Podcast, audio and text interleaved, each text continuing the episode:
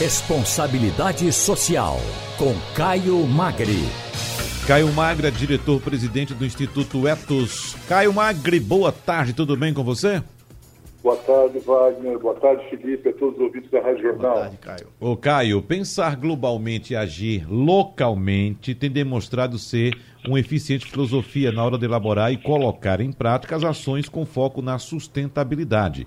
E o Instituto Ethos tem realizado discussões socioambientais em localidades de todo o território nacional. O que é que o Ethos programou para esse ano de dois mil e vinte, hein, Caio? Olha, Wagner, de fato, uma das questões que mais nos preocupa é a possibilidade, quer dizer, nos preocupa é a necessidade de ampliar os espaços uh, de diálogo sobre as agendas de sustentabilidade. As grandes capitais, uh, vocês aí, Recife, São Paulo, Rio de Janeiro, têm uh, atuado, são, são, são lugares, cidades que têm um conjunto de iniciativas acontecendo, não só do Ethos, mas de várias outras organizações, inclusive públicas. É, nós padecemos no Ethos de uma centralização muito grande no eixo Rio-São Paulo.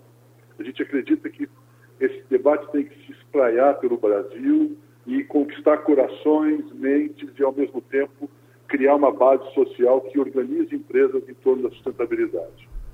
É, nós, em dois mil e vinte, manteremos a nossa estratégia de regionalização, ou seja, de levar essas pautas para debates públicos, palestras, eventos, seminários, ah, que possam ah, ampliar o leque de atores nesse processo, mas também tratar de questões locais, que são muitas vezes, como você bem disse, precisam ter uma atuação local. Esse ano nós vamos buscar atuar na região, na região do agronegócio no Brasil. Portanto, o Paraná, o Mato Grosso e a Amazônia são dois espaços, territórios muito importantes nessa pauta.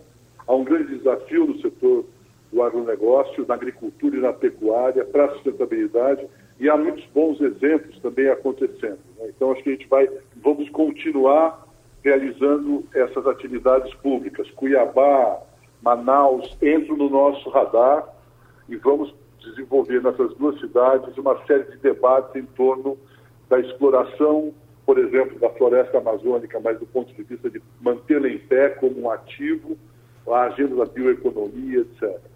As conferências Ethos nós continuaremos fazendo esse ano eh, e vamos ampliar esse ano na perspectiva de termos uma conferência em Recife, como tivemos no ano passado. O ano passado, talvez maior do que a gente teve esse ano, mas Recife está na nossa pauta em outubro para uma conferência.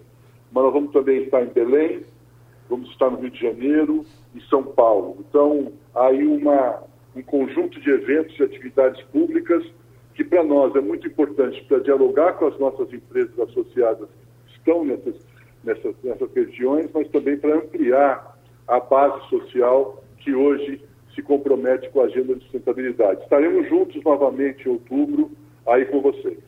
Maravilha. Caio, boa tarde. É, eu queria pegar, inclusive, uma coisa que você falou. Você falou em conquistar corações e mentes. Qual é, é a estratégia para se fazer isso?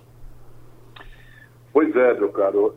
Transparência. Uhum. Trazer os desafios para a mesa, buscar entender que responsabilidades temos nesse processo, né? Há uma responsabilidade compartilhada de empresas, sociedade, governos, no enfrentamento dos grandes desafios sociais, ambientais, econômicos e culturais que a gente tem nesse momento no Brasil. Nós entendemos que nós temos que, só podemos conquistar mentes e corações se formos bastante transparentes e positivos.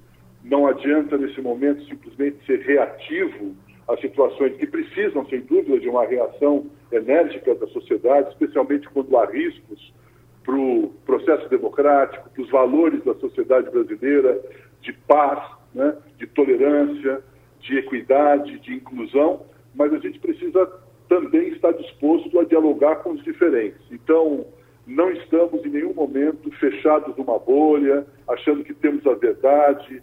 Nós estamos dispostos a debater e encontrar soluções conjuntas, principalmente para os desafios que trazem o Brasil hoje na agenda de desigualdades.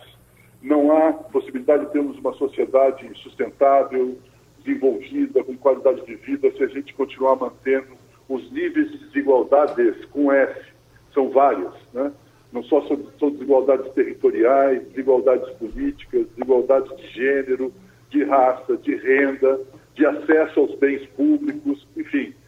Se essa pauta não, não conseguir sensibilizar corações e mentes, meu caro Felipe, eu não sei qual a outra, mas a gente está disposto, disposto também a procurar essa nova pauta. Mas essa é a nossa, essa é a nossa convicção. Caio Magri, muito obrigado, um abraço para você e até a semana que vem, Caio. Um grande abraço e um grande carnaval para vocês aí, vinte e vinte. Obrigado, para você também.